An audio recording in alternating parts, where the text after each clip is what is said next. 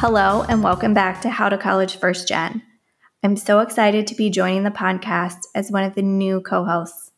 Since I'll be on this journey with you, I thought I'd let you get to know me a little bit. First things first, I'm Dr. Jenny Botts. I'm a fourth generation Central Floridian. I spend my days running a mentoring and scholarship program for low income, first generation college students here in Florida. I'm so invested in what I do because I get to see firsthand how education can change the entire trajectory of a family, just like it did mine. I'll give you the quick highlights and facts of my life, then we'll dive into the good stuff. I got my bachelor's in science in human and organizational development at Vanderbilt University. I also stayed and got a master's of education there. I worked for a few years, took a little life detour, then got my doctorate in education and higher education.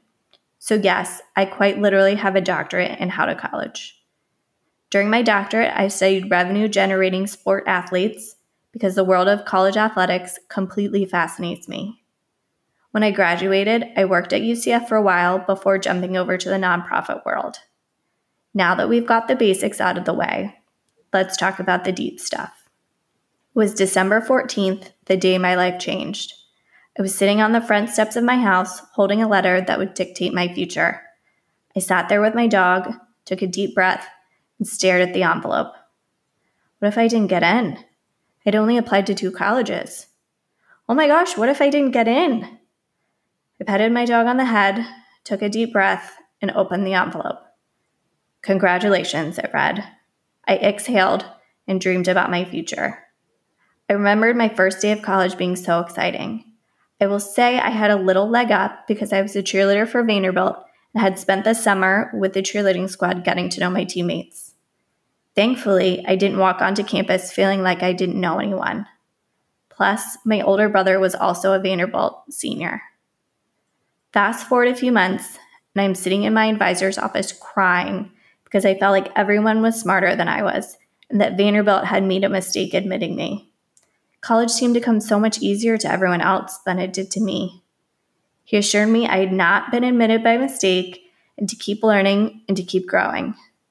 So that's what I tried to do. Slowly but surely, I got the hang of the whole college thing. But to be totally honest, I kept my college experience pretty safe. I took college classes that I knew I would do well in, but now looking back, I think about all the opportunities I missed to learn something new even if it was hard or I knew I couldn't do it perfectly. One big challenge I had during my college experience is I had no idea what came next. My entire life I'd been devoted to getting into and to finishing college. But now what? I had no clue what I wanted to do. I listened to what others wanted to do and would try it on for size, but nothing really sparked that sense of excitement. Then I had a talk with my dad, who looked at my transcript.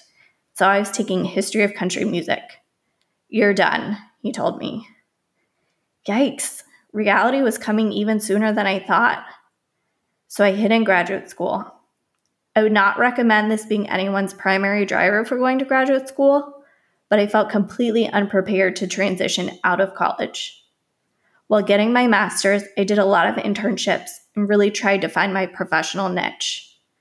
I worked in the Vanderbilt athletic department and for the Tennessee Titans. I was sure a life in sports was going to be my path. I'm not sure if you know this, but entry level jobs in sports are really hard to get, and they pay pretty much nothing. Nashville would have been the perfect place to build a career in sports with so many sports teams. But part of me longed to go home and to be close to my family. I moved back to Central Florida and started working. As someone who thrived in the school atmosphere, I didn't feel as though I was thriving in the professional world. I craved the structure of a syllabus and a clear definition of how to be successful. I had what has been affectionately coined as a quarter life crisis. Thought if I changed my job or changed my boyfriend or changed where I lived, that would fix the problem. But it didn't. Fast forward to September of 2009 when my life changed again. But this time, I was on a plane to Arizona being admitted to the hospital with severe anxiety, depression, and an eating disorder. I spent three months there.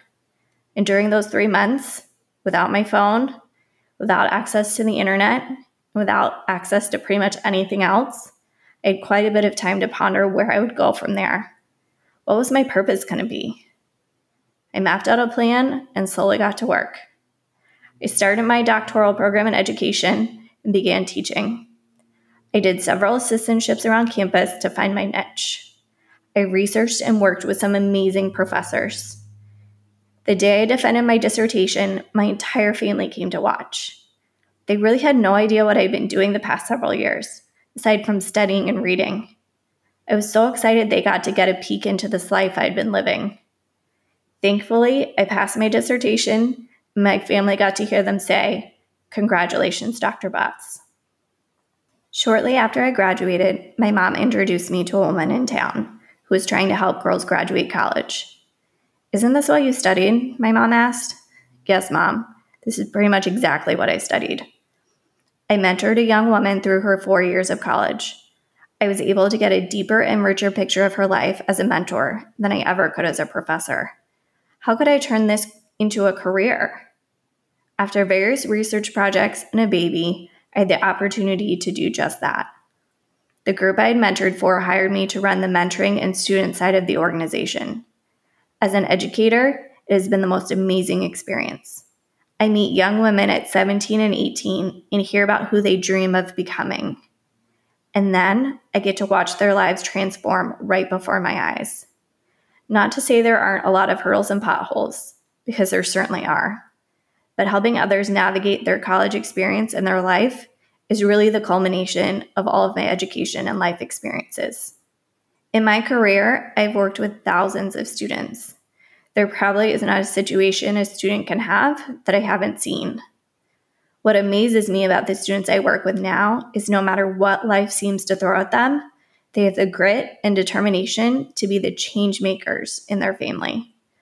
They are so incredibly fearless to be the ones who go down an uncharted path. I know I'm supposed to be the expert in my relationship with them. But they have no idea how much I learn from them every day.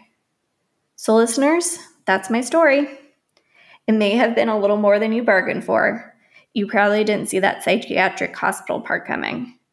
I'm so excited you're letting me be on this journey with you. If there are any topics you want to hear or conversations you want me to start, make sure to drop me a note on our social media at How to College First Gen on Facebook and Instagram. I look forward to our next chat together.